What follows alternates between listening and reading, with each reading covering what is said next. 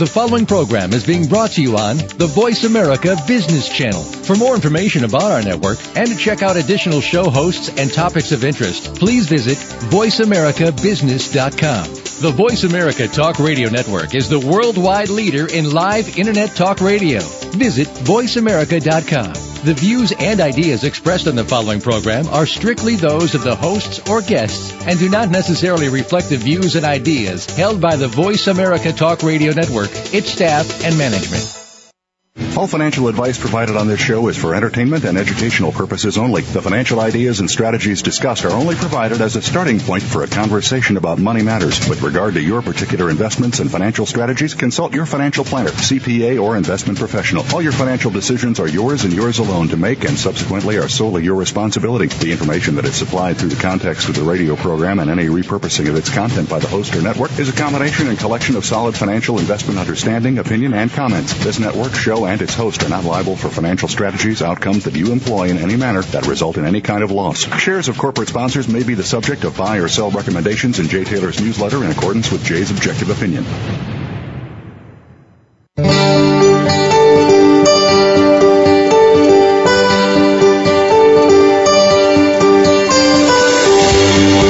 Welcome to Turning Hard Times into Good Times with your host, Jay Taylor. This hour will help investors fix issues and achieve personal gain.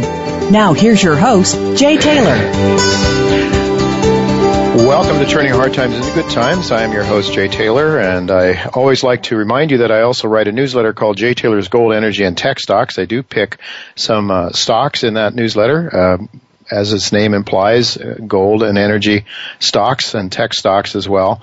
Uh, we're having a very rough time, as most of you who follow this sector know today. The gold price is down very significantly, uh, but uh, sometimes that's the best time to consider buying when it's very difficult to do.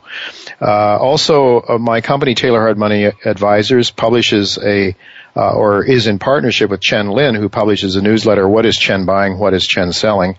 And I should mention that uh, today, uh, yesterday actually, uh, for the next few days, Chen will be taking new subscribers. Those of you who signed up and put your name on a waiting list will be uh, uh, will be accepted in the order uh, that you signed up, uh, put your name on that list, and uh, depending on how many spots are available, you will be able to become a subscriber to Chen's excellent newsletter. What is Chen buying? What is Chen selling? And with the market down, uh, probably a better chance than some other times to get in on, on Chen's letter. Uh, I should also like to mention uh, Jay Taylor Media is a good place for you to go to uh, to follow to access this uh, this radio show as well as everything else I do. And something else that we've just added to Jay Taylor Media I would like to mention today. Uh, if you go to Jay Taylor Media, you will notice uh, a new banner there, all-in-one preparedness.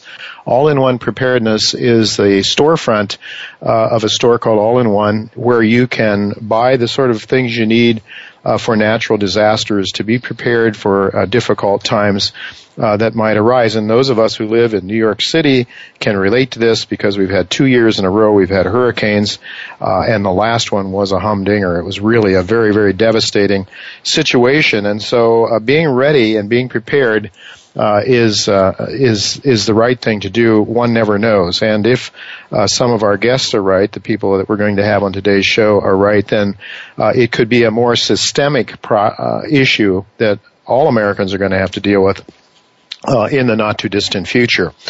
Well, I should uh, want to thank each of you for listening to this show, making uh, this show the uh, the number one show on the Voice American Business Channel. Also, want to thank our sponsors for making this show economically viable. For the first hour of today's show, our sponsors are Brazil Resources, Eurasian Minerals, Dynacor Gold Mines.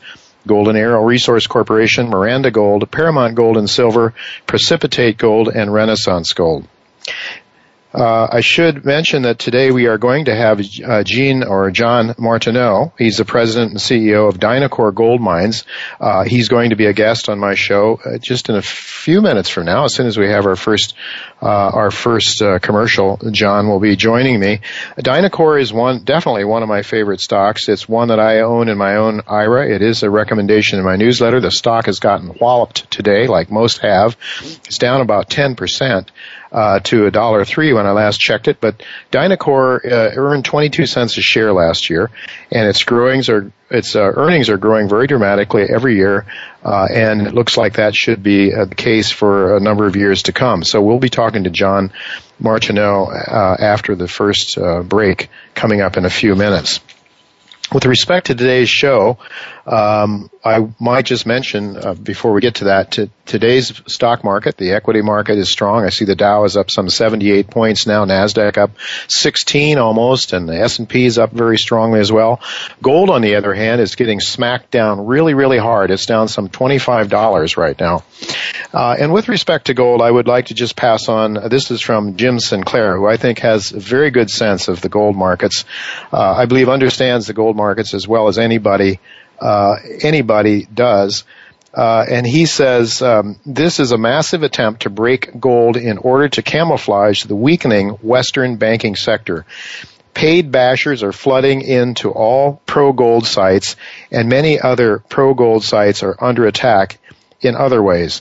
Gold banks are flooding the paper markets, seeking to depress the price, but without selling too much. It is so obvious that this is a gold bank organized strategy to keep gold under $1,600. Old lows will hold and the reversal will be at a spiritual level. My strategy is simply to do nothing. In other words, continue to hold uh, and perhaps even accumulate gold. That's uh, Jim Sinclair in his daily missive uh, today. Jim Sinclair's MineSet. You might want to uh, Google Jim Sinclair if you're not following him and what he's saying. I I believe very much uh, that Jim Sinclair has a very good vision of what's going on in the markets. Um, so the question is then, if the equity markets are up so strong, is this really telling a story about what the American economy is like? And of course, my retort to that, to my own question is, of course not. As I have been discussing with real inflation running at about 8% or 9%, as John Williams pointed out a couple of weeks ago on this show, not the 1.7% phony number that the government is giving us, the real economy has remained in recession. It has never pulled out of the post-Lehman Brothers decline if you look at it in that way, for sure. And I wrote last week in my weekly newsletter uh, to my subscribers in an article that I, that I uh, titled "American Economic Fascism Update: Housing the Big Lie." Uh, by the way, you can read that also if you go to Jay Taylor Media, uh, on the homepage, scroll down just a little ways, and you can find that article. You can read that uh, that the housing prices, yes, they have been recovering. Housing prices are higher than they were, no doubt about that. Uh, but the point is that some 80% of the troubled mortgages are being kept off the market the banks, uh, in effect, have a, an oligopoly control, and certainly Fannie and Freddie now making 90% of the mortgages, and the major, uh, the major mortgage banks uh, uh, have a monopoly control, and they are keeping the houses, uh, the troubled mortgages off the market and allowing people to live rent free, rent and mortgage free for two, three years or so already, uh, and that is keeping the prices artificially high. The banks don't want those uh, mortgages to be thrown on the market, or it would suppress the, the housing prices, and it would also make everyone realize that the banks are in fact bankrupt. They are uh, their equity is gone if they really recognized and allowed the true markets to exist in the housing market. So that means that the banks are not nearly as healthy as they look, and that's not uh, anything. You know, when they uh, took away the requirement of marketing of marked uh, marking marking the assets to market, uh, then they made it possible for the banks to uh, to play this game, this uh, this uh, camouflage uh, game, as James Sinclair calls it. I did uh, title today's show, Our Parasitic, Our Parasitic Fed is Triggering the Five Stages of Collapse. The Five Stages of Collapse is the name of a book that one of our guests, uh, our, our, main guest today, Dmitry Orlov, is, uh, is soon going to be publishing. Dmitry has written a paper with that title, which really outlays the thesis, and you can find that at uh, Club Orlov blogspot.com. That's club O-R-L-O-V is the way uh, the Dimitri spells his last name. Club Orlov, O-R-L-O-V dot blogspot dot com. Uh, and if if you go there, you can read uh, about the five stages of collapse, which of course Dimitri will be telling us about. He he's coming on the show at about four o'clock today, and he will explain uh, the five stages of collapse and how he compares our our situation very much with that of the Soviet Union Uh, and he'll talk about the differences as well uh, as the similarities. Uh, but Dimitri's futuristic views are very much in sync with last week's guest, namely Chris Martenson, uh, who, by the way, uh, is scheduled to be with me again next week. I'm very pleased about that because we never got around to asking Chris what should people do if they buy his view of the world as he sees it, and as uh, Dmitry Orlov uh, will explain his view as well later today. Uh, so I'm going to have, thankfully, have Chris back with me. Uh, and as I say, Dimitri will also provide some ideas later in today's show, I think, about how you can protect yourself given the uh, turmoil that almost certainly seems to lie ahead. To me, it's becoming more and more clear as I look at what's going on in the markets around the world, and more and more clear why you should uh, take a look at all-in-one preparedness, all-in-one preparedness uh, at Jay Taylor Media. And by the way, you can get a five percent discount if you enter Taylor 13 is the code when you visit that storefront. Uh, go into all-in-one preparedness. Well, getting back to today's show, then uh, we are uh, also going to be talking to Ellen Brown at about 3:30. Ellen is the author of The Web of Debt. Uh, she is a lawyer and she has a very good grasp of the legal mechanics behind that are being put in place right now and have been put in place uh, to essentially steal your money out of your bank account. She will explain why that is uh, the case and why you really do need to be worried about it in fact, Ellen will make the case that the situation of American uh, American depositors are even more uh, more fearful or more uh, in, uh, problematic than those of the people of Cyprus. So it's I think you you have to listen to what Ellen Brown has to say. Uh, but it's not all gloom and doom today. We always have, uh, or I should say that we have the always optimistic Gene Epstein is going to be with me at 4:30 this afternoon to tell us that he is in fact bullish on the stock market. And by the way, so is Ellen Brown. I might just mention that Ellen sees the biggest devastation coming to the average people and the poor people in America because to, they have so much more of their wealth in the banks, and the banks are really susceptible to this, uh, to the games that are being played and the bailout of the rich and the powerful uh, that have connections in Washington. That is for sure. Well, also uh, on the, the, good news front today, I'm going to, as I mentioned earlier, have uh, John Martineau of uh, the Dynacor Gold Mines Company with me, and he's going to be with me in just another minute. Uh, we're going to go to a break in just another minute, but this is a little prosperous gold mining company, one of my favorites for sure. Uh, it earned 22 cents a share last year. It's down 10% today on this horrible market, $25 down day for gold. Uh, it's down uh, 20. Uh, it's down 10% to about a dollar three, uh, earning 22 cents, and the earnings look like they should continue to grow. We'll ask John Martineau what a down day like this means for his company and its future.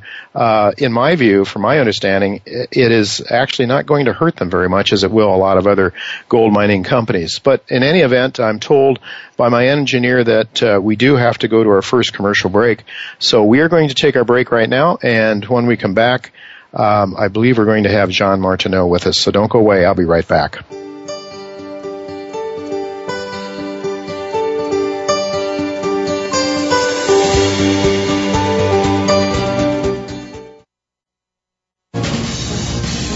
Voice America Business Network, the bottom line in business. Investors deserve to start seeing greater returns, period. Creating shareholder value requires vision and a disciplined, fiscally responsible style. At Dynacor Gold Mines, we are proving how to fuel growth without shareholder dilution. Cash flow and liquidity levels are as robust as the company has seen throughout its history. Dynacor is a low risk public company generating actual profits coupled with real shareholder value. Learn more at DynacorGold.com or follow us on Twitter at DynacorGold. Windfall profits happen frequently in gold exploration stocks, but the risk of losses are also common. Miranda Gold enhances prospects of shareholder gains by combining the intellectual capital of geologists, mine finders Ken Cunningham and Joe Herbert with other people's hard dollars in search for elephant-sized gold deposits in politically safe places like Nevada and Colombia. That keeps shareholder dilution to a minimum, so when discoveries are made, major gains are possible. For more, go to mirandagold.com. Precipitate Gold is focused on exploring and developing its gold properties in the Dominican Republic and Mexico. Precipitate's management team has been responsible for numerous takeovers, with valuations exceeding $280 million. With a successful team and a growing portfolio of quality gold assets, including an attractive concession adjacent to GoldQuest's holdings in the Dominican Republic, the company is well positioned for growth in 2013. For more information, please visit www.precipitategold.com. We're always talking business. Talk to an expert. Call now, toll free, 866 472 5790. That's 866 472 5790. Voice America Business Network.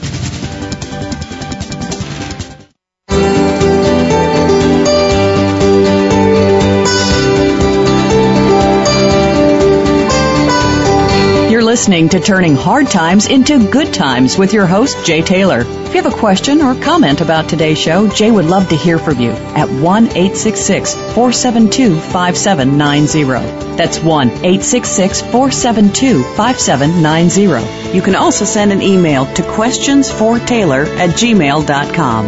That's questions, the number 4, Taylor at gmail.com. Now, back to our program times into good times. I'm your host, Jay Taylor, and I'm really pleased to have with me John Martineau. He is the president and CEO of Dynacor Gold Mines. Uh, has been the CEO and president of Dynacor Gold Mines since 2006 when the company was founded as a spin-off uh, incorporating all the gold assets of Malaga Inc. And he has been doing a masterful job running Dynacor. I can say that as a person who picked up the shares of this company at much lower prices than they are now, even after today's battering that it's taking in the market. Uh, and I've just seen this company grow organically by uh, earning money every year, plowing that back into growing and more gold production year after year, and uh, and in that way keeping the number of shares down very dramatically, uh, at very very low levels, which is one of the most one of the biggest risks that people face, I think, investing in the junior mining sector. So many of these companies have to go out and issue huge amounts of shares uh, to stay alive. But uh, John has done a great job of earning money imagine that earning money for the company Dynacor Gold Mines. So welcome, John, to uh, welcome back to Turning Hard Times into Good Times. Good afternoon, Jay. It's a pleasure to be back on online with you. It's really good to have you, and uh, you're speaking to us from Montreal today, uh, and uh, really, really good to have you. I just should mention that uh, that your shares trade uh, on the uh, in Canada under the symbol DNG, and you can buy them also down here in the United States, as I have on the over-the-counter market as well. trading at about a dollar three today, only 36 point uh, one seven million shares, 36, call it 36.2 million shares outstanding. So, John, I really want to congratulate you on your strong performance in 2012. You earned 7.7 million dollars. Uh, the company earned 7.7 million dollars, or 22 cents per share. Uh, your gold production has been growing every year over the last couple of years, at least since I fo- started following you, uh, and uh, you expect it to continue growing into the future, as I understand it. Uh, before we get into today's discussion, however, you know you have a very unique business model. And for the benefit of those that may not be familiar with your business model, could you tell our listeners how you differ from most gold mining companies, producers or exploration companies? Yeah, thank you very much, uh, G. Uh, the our business model is a, is a, was created to avoid continuous dilution, as you said about uh, a lot of exploration companies. Mean that we wanted to earn money to pay for the exploration. So in that uh, sense, we built a small mill in Peru to process ore from uh, a lot of uh, small producers in the country uh, whom they don't have any uh, any any mill to process it. So we built that mill in 1998 on a very small uh, base at 50 ton per day, and we uh, we went through uh, like seven years of uh, very low production because very low price. But today we have a mill of 220 ton per day. We buy the ore from producers, local producers, and we process it and we sell the gold. And with the profit, we pay for the exploration. So that way we, we avoid to uh, to go in the market and issue new shares uh, every uh, every time that uh, we we need money. That way we uh, generate all the cash we need for the exploration. So in that case, for example, this year, where the markets are really really bad, well, we have generated $7.7 million in net profit. We have generated $9.2 million in, in cash flow. So mm-hmm. it means that we have all the money we need to pay for the exploration. And that way the investors are protected again against any uh, dilution, and there we have the money to do the exploration. Uh, and uh, 22 cents a share for a stock that's selling just at about a dollar with lots of growth prospects is uh, uh is is really very appealing uh, from my point of view. Let's talk about your 2012 performance. How much gold did you produce in 2012? Well, our target was uh, 49,000 ounces of gold, and finally we have reached 61,274 ounces of gold produced last year. Uh, mainly because uh, of an increase in the uh, in the average uh, in average grade of the gold. But we are uh, we have been way over our target, so that's why we have generated 7.7 million dollars in net profit, and uh, our target was 5.5. So this has been a wonderful year last year. You know, I might just uh, take this moment to mention to my listeners that, in fact, this has been a pattern uh, that uh, that John, you you don't overpromise and underdeliver. You underpromise and overdeliver, and this is not the first time this has happened. It's not to say that you will always be this successful for sure. I mean, I just know nature is that way. It's difficult. It's a difficult business, but congratulations on on doing that, being able to produce more than you promised to people. What uh, what is your margin per ounce of production this year? Well, in 2012, our margin was, uh, for an average of the year, was uh, two, uh, $298 uh, mm-hmm. per, per, ounce. In the last quarter, we were at uh, 320 uh, $318, so it's, it's increasing. But the average uh, uh, gross operating margin for last year was 298 so $300. Mm-hmm. Well, and I should mention there, of course, there are projects out there. There's uh, some mining projects that make have bigger margins than that, but they also have huge capexes that go along with it. So, uh, I, I, think you know, again, keeping uh, keeping in in mind the earnings per share uh, to price is so is so important. But today we see, John, we see the price of gold getting whacked really hard, down twenty five dollars. Um, how does this sort of a down day affect your your profit margins? Yeah, here it's an important point because, as you said, the the go the, the our margin is much uh, maybe much uh, or lower than uh, some producer or many producers, but they are directly affected by a, uh, the price when it goes down like today. Uh, we are not affected or very lightly affected with the move of the price because when we buy the ore, we buy it uh, based on the uh, gold price. So if the gold price goes up, uh, we uh, we pay a higher price, and if the price, the gold price uh, comes down, we pay a lower price. So mm-hmm. we're not much affected by these moves. So we have a, quite a stable margin.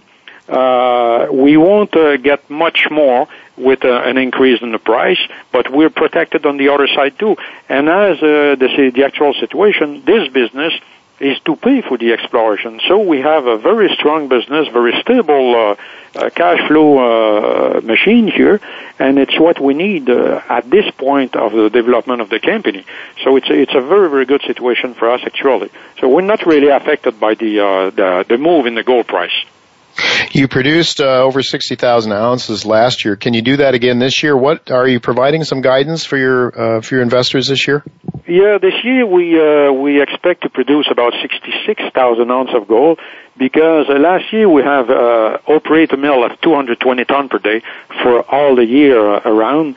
And uh, this year we're going to be uh, running all year round at the same pace of 220 ton per day.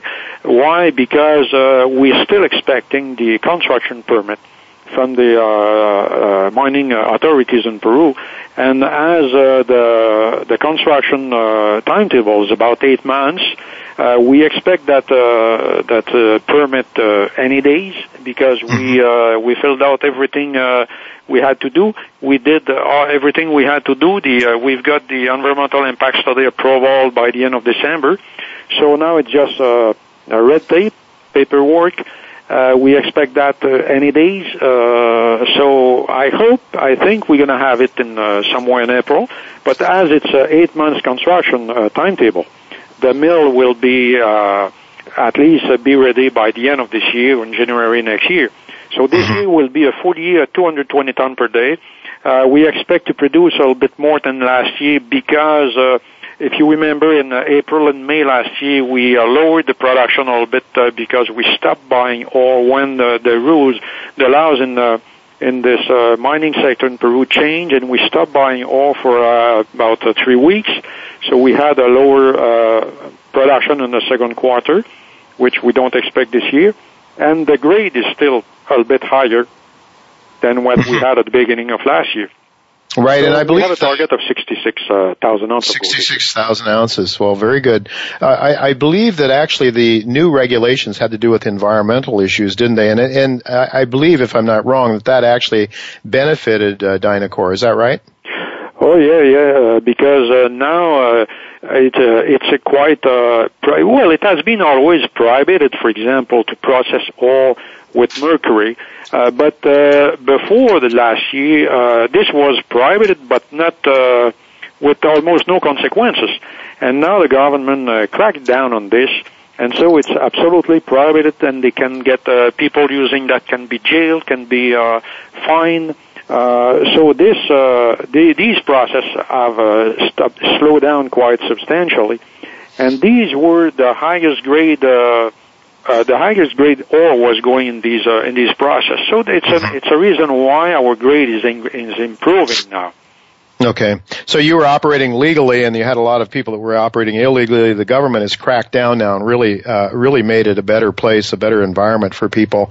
And that's really, that's really benefited you. You know, you, one of the things that really attracted to me to your company, uh, was your Tumi Pampa project. And you have, uh, you have a gold resource. I think it's a historical one, not a 43101 resource there. And you also have an exploration target there that has the potential to be quite large. I mean, we don't know. We underscore the word potential. You are starting some exploration there. Could you talk about what you have going on at Tumi Pampa?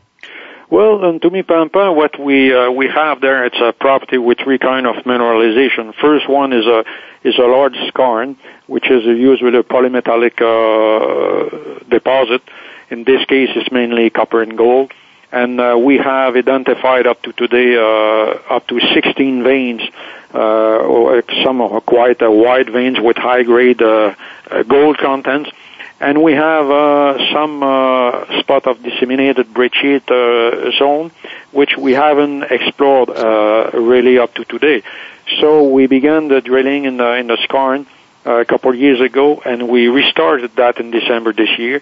Now we're drilling the skarn, and we're drilling uh, a couple of these veins, and at the same time we're doing a cross cut going through uh, the uh, the five main veins there, and the first one is the Manto Dorado, which is the widest uh, structure that we have, and we identified on the surface there a 6.8 meters wide structure with a grade of uh, 8 over 8 grams on uh, 4.9 meters there.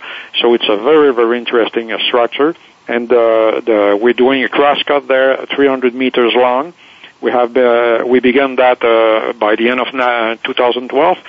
We should get in this uh, Manto Dorado, the first structure, in the coming days or a couple of weeks from now and uh, we're quite excited about that. And we'll continue another 200 meters the other side, and there we're going to stop and drill this Manto Dorado, in which uh, we had these historical resources that you spoke about.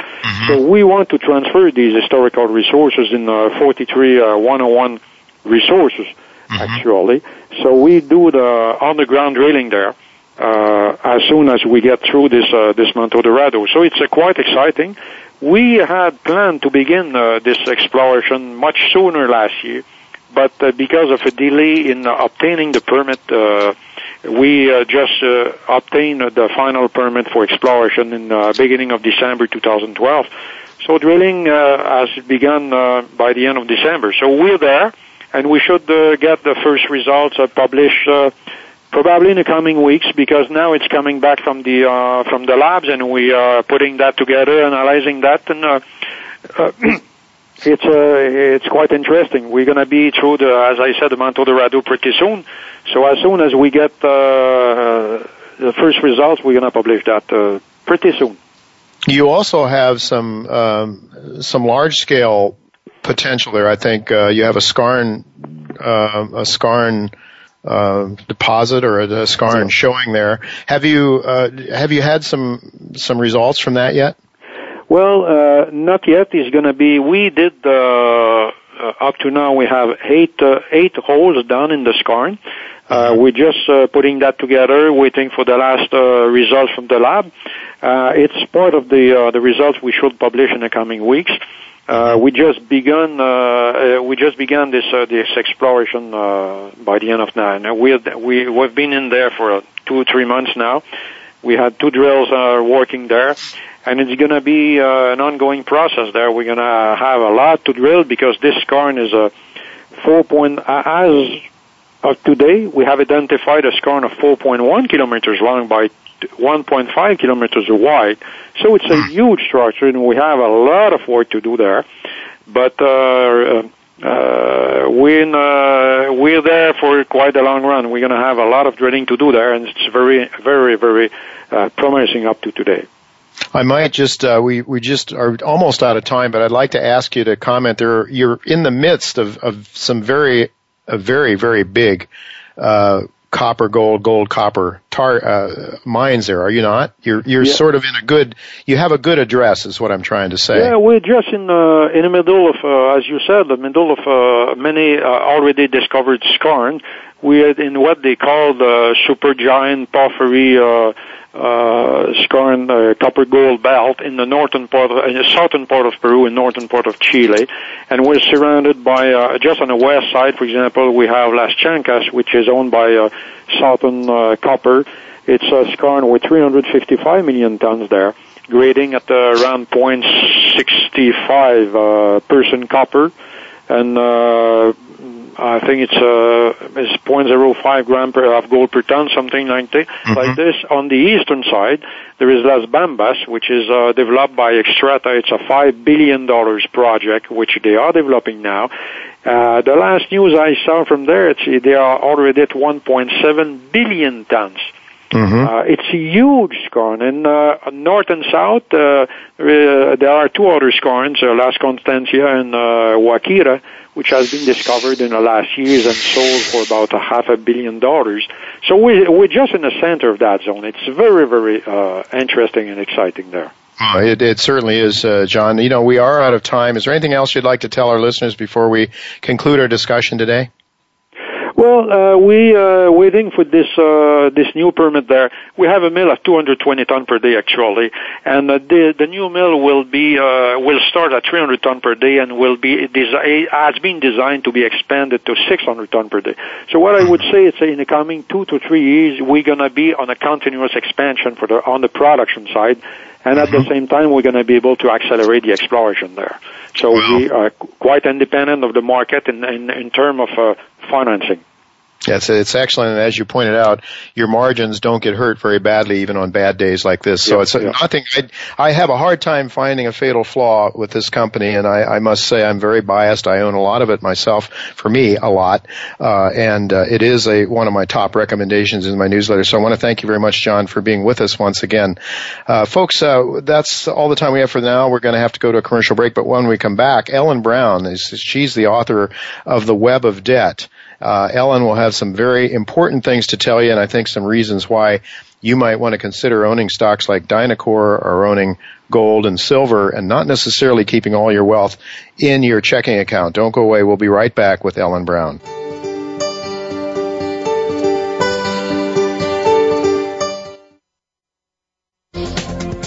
The business community's first choice in Internet Talk Radio. Voice America Business Network.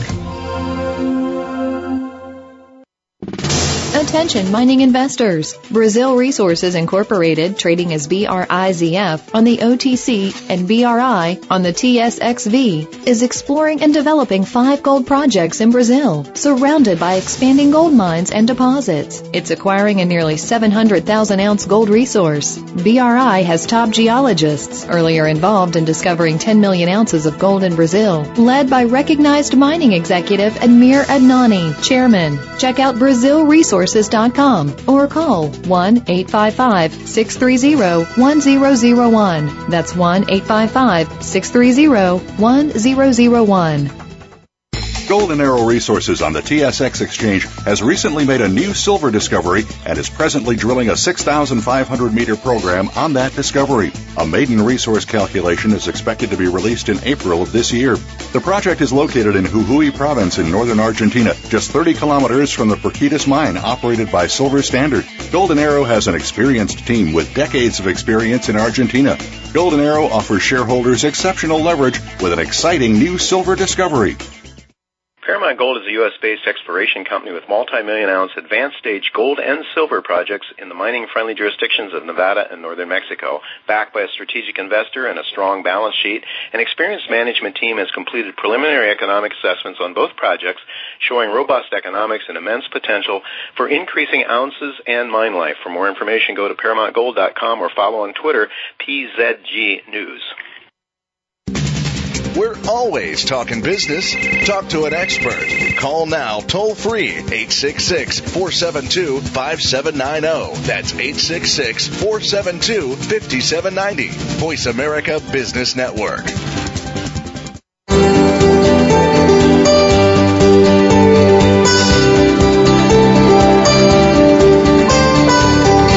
Listening to Turning Hard Times into Good Times with your host, Jay Taylor. If you have a question or comment about today's show, Jay would love to hear from you at 1 866 472 5790. That's 1 866 472 5790. You can also send an email to questionsfortaylor at gmail.com.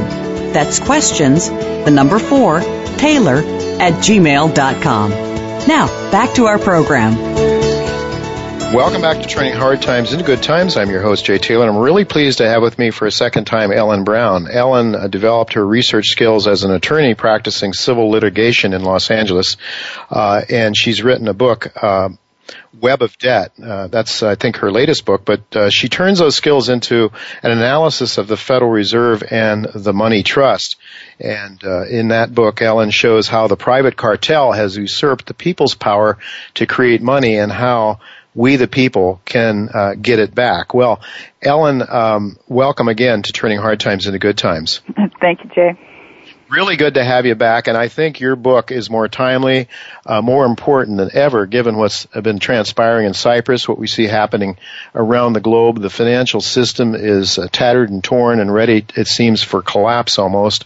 Uh, clearly, some people are very, very worried about it. Jim Sinclair is talking about uh, how central bankers are shaking in their boots these days. He thinks they're clearly worried about the huge derivative overhang that's that's out there. Uh, and and so I want to get into talking to you about your latest uh, uh an, an, essay that you've written uh, titled "It Can Happen Here: The Confiscation Scheme Plan for U.S. Uh, and U.K. Depositors."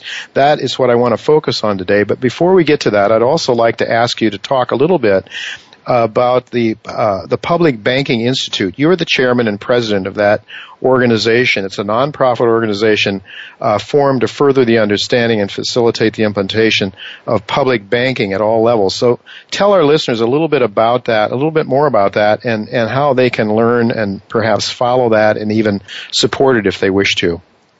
Uh, thanks. Uh, the Public Banking Institute is um, we're all just volunteers, but what we're trying to do is to get um, legislation in different states for public banks. We have one public bank, that's the Bank of North Dakota. That's the only one we have in the country uh, of that model. I mean, not counting things like infrastructure banks.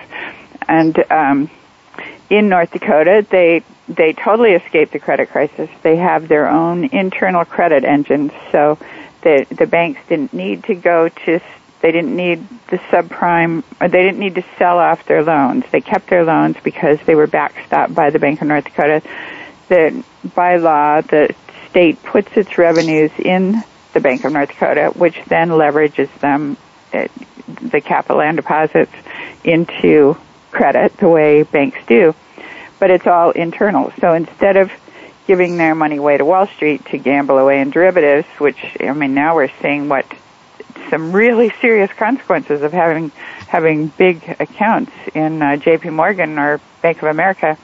They keep them at home and they use them at home, and they, they of course they have total control. The the interest goes back to the state, which means it goes to the taxpayers. relieving their tax burden. And if they have a cr- uh, crisis, like when they had floods, the Bank of North Dakota is right there bailing out the homeowners, helping with infrastructure rebuilding. Um, you know, they don't have problems like the insurer says, sorry, it was the wrong kind of flood or something. Mm-hmm. There. Yeah. So, so we have 20 states that have introduced legislation of various sorts for state-owned banks, but we haven't yet gotten any passed. But we're hopeful, of course, and we keep keep plugging away. Oh, so, so I'll, I'll give the website um, publicbankinginstitute.org, and we have a a um, big conference coming up June 2nd to 4th with with lots of amazing speakers. Where is that going to be held, Ellen? Uh, uh, San Rafael, California. Yeah, that you're located in California and your organization uh, as well, or right. Mm-hmm. Uh-huh. And and I suppose people can Google the Bank of North Dakota to learn more about that as well. Right, and I, I my website has a lot of articles. I have over 200 articles that I've in written that, since. In that website. Yeah, Web of Debt. No, my website, webofdebt.com. Okay. And um, my blog is webofdebt.wordpress.blog. Excellent. Well, thank you for that. And we'll ask you to repeat that again after, uh, before we just uh, before the end of our conversation, so people can uh, write that down if they haven't gotten it already.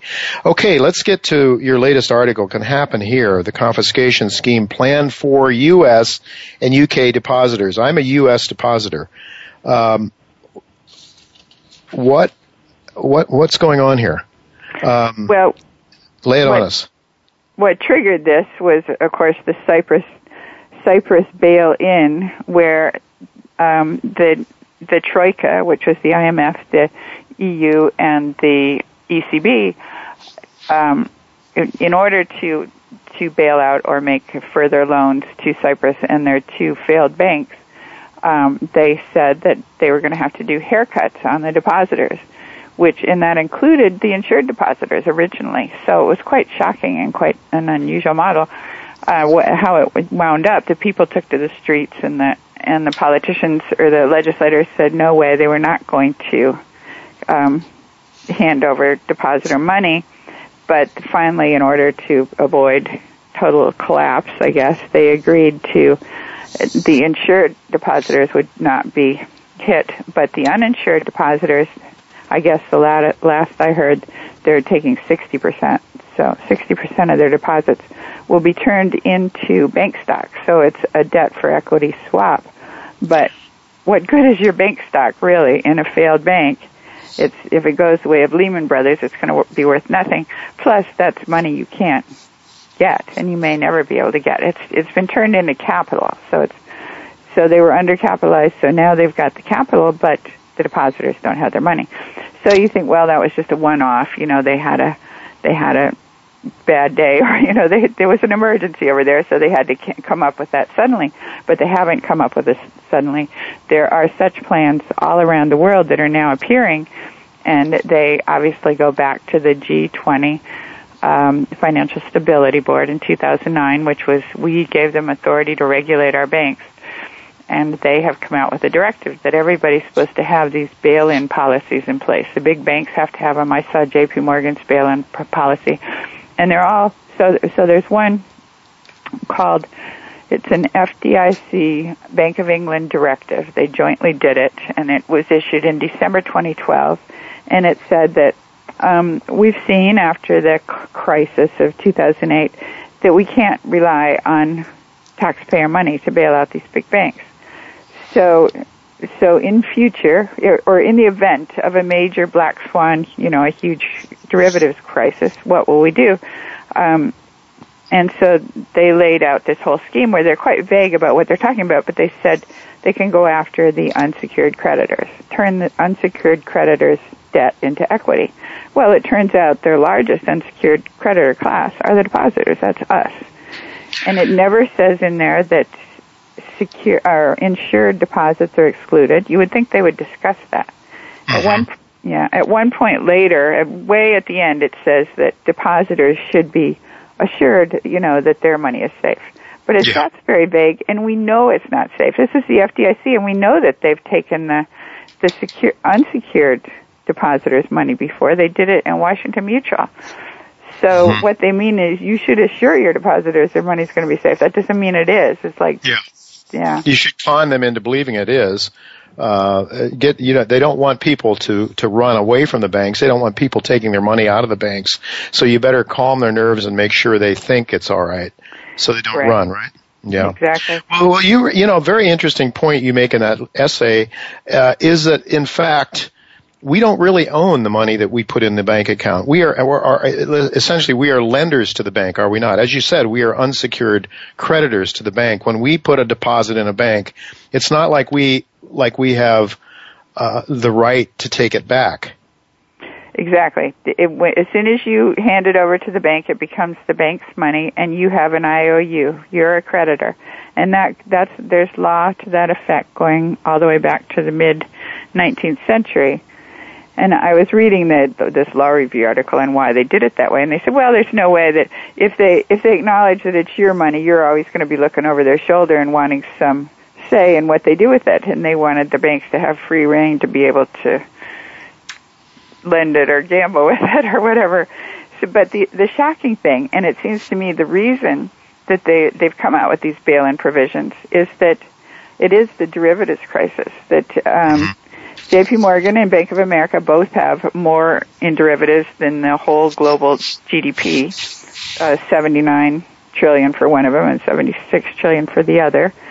And they have commingled their their, their derivatives um, arm and their depo- depository arm are the same thing. They've got their their their deposits in the same uh, arm or whatever you call it that they're that they're gambling with and of course they're the they're the counterparties on all these big bets, and these big bets are very likely to default.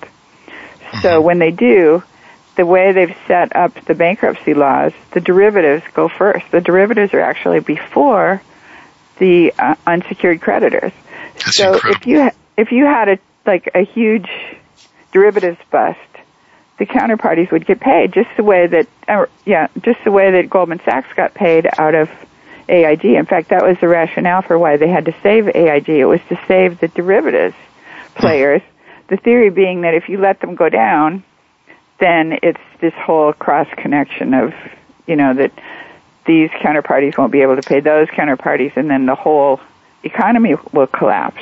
Like dominoes. Yeah. So, like so they're going to take it's not even that they're going to take our money. What they're going to do is pay off the derivatives players, and then there's not going to be any money left. Mm-hmm. So, mm-hmm. so then they're going to then we can stand in line. But what they'll do is convert our deposits into. They'll say, "Well, we don't have it now, but we're going to convert your IOU into shares. You now have equity in the bank. Congratulations!"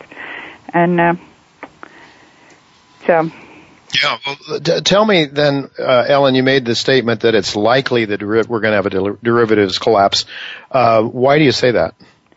Well, I don't, you just said that the big, this, uh, Jim Sinclair said that the central bankers are very nervous and that yes. there's this whole, uh, sovereign debt thing. I mean, they can't keep that, those balls in the air because mm-hmm. there's no money for it. In, in, in Europe, there just aren't enough euros. What they need to do is make some more euros, but the ECB won't do it. So they're all fighting for a limited amount of euros, and it's a it's a pyramid scheme that's at the point where it has to collapse, yeah, unless they change the system. It is a dyna- it is a dramatic, uh, very very large uh, Ponzi scheme like the likes the world has never seen, and I would say that actually the underlying economy from which wealth can be gained to finance all this is just not there either. As uh, John Williams on this show has talked about recently, that the real U.S. economy is not nearly as good as it's presented uh, for reasons we're not going to go into now because we have so much more to talk to you about. But one other question that came to mind as you were talking here, Ellen, and that is how in the world does the the U.S. FDIC and the Bank of England come together on something like this and write a joint paper? I mean, what does the Bank of England have to do with me as a United States citizen and my deposits? That's a very good question. Well, the Bank of England, I actually I'm writing a book on public banking now that I'm almost done with the Bank of England was where the Bank for International Settlements came from, and then that's where the G20 and the um, the Basel Committee and the Financial Stabil- stability boards, they're all offshoots of this international global regulator of private banks. And the whole purpose of it is to maintain that private banking system so that we the people will be basically locked into debt to them. According to Margrit Kennedy, who is a German researcher, 40% of everything we buy goes to interest. So we could have that, that's including all the, because all the, every, in every step of the chain of production, um, producers pay their workers before they have a product to sell, and so they do it on lines of credit. So there's mm-hmm. loans going into everybody's costs. So there are mm-hmm. multiple loans that go into the cost of making a product, and then at the end they still have to make more profit. Mm-hmm. So we have to pay all that, and you could um, you could reduce that substantially if the people owned the bank or if the government owned the bank. You know, if it was a that, so that's what we're pushing for is a public yeah. model where where credit is just where you just acknowledge that you didn't actually borrow anything from the bank. They just advanced credit. Mm-hmm. If you had a public credit agency that was totally transparent, totally publicly oriented, not gambling and derivatives, no bonuses, fees, commissions, um, it would just it would not only be safer, but it would be cheaper. You know, we could all get credit cheaper, and it would be che- definitely cheaper for the cities and states, and they could get interest-free credit. So now I've forgotten the question. Oh yeah, so Bank of England. Yeah. Um, well, they're obviously both in the G20, mm-hmm. and they're the big players in the G20. But really, the, the City of London is really the head. So I've heard. well, the City of London, and and the name of your new book is what? I, haven't given it a title yet. I, I'm I'm almost done with the book, but I'm still deliberating on the title. Okay. Here's my current title. Um, the buck starts here, from austerity to prosperity with publicly owned banks. Well, it's uh, it sounds to me like there's all one major global cabal, at least in the Western world. Ellen, when Glass-Steagall was taken away, was that a big part of the reason we're having these problems? Because after all, there was a time when the banks uh, would not get involved in these investment banking activities. And the investment banks could do that sort of thing, but then their shareholders were at risk. And what they've done, it seems to me, is shifted this all onto the, uh, and now onto the depositors, onto the populace in general. And now when people are getting angry about being, having their taxes go up, they're going to shift it onto the depositors. Is Glass-Steagall, was that a major, a major reason why we're having these problems, the disappearance of Glass-Steagall? Right, and the reason it disappeared was we were required to get rid of it under the World Trade in order to join the World Trade Organization under Clinton.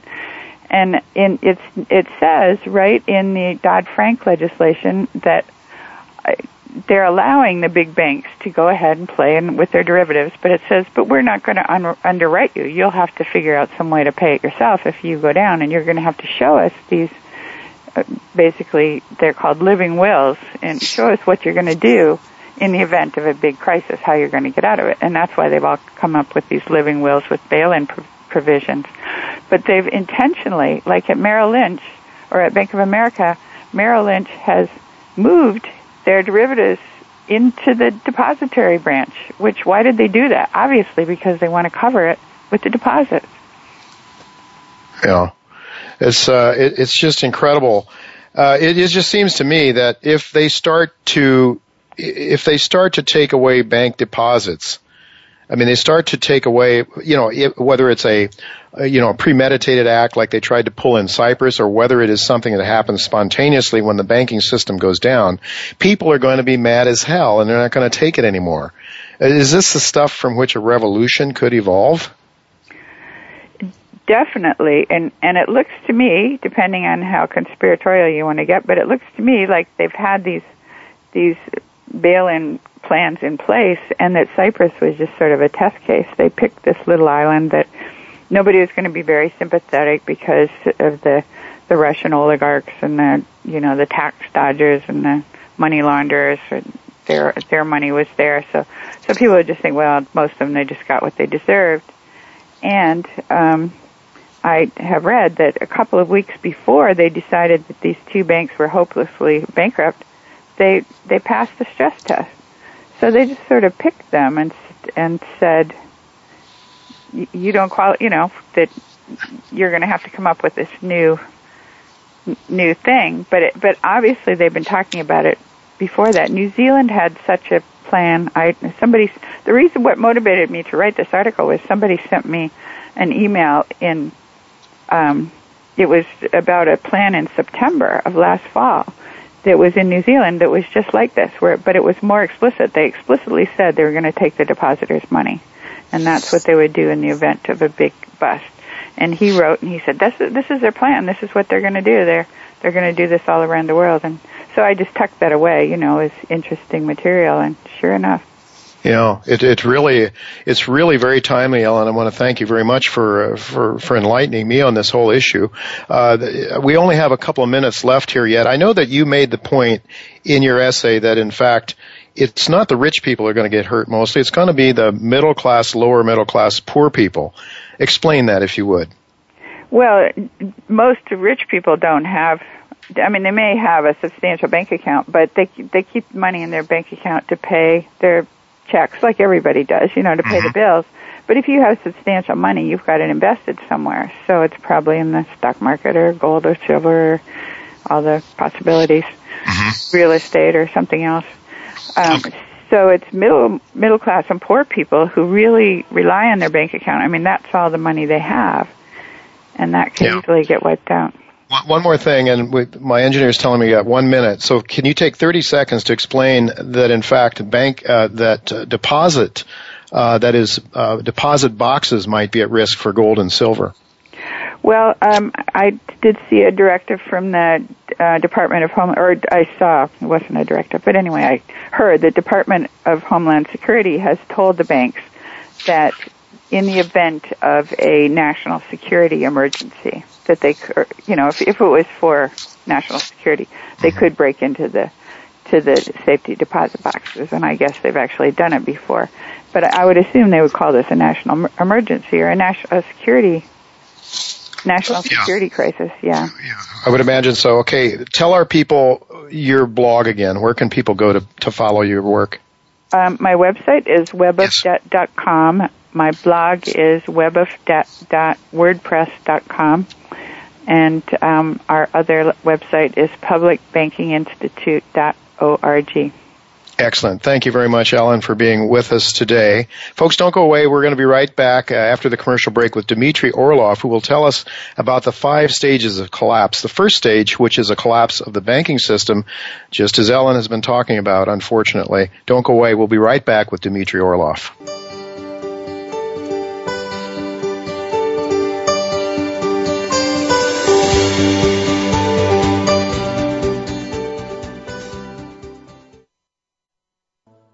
Eurasian Minerals is a prospect generation exploration and royalty company focused on the discovery of gold and copper.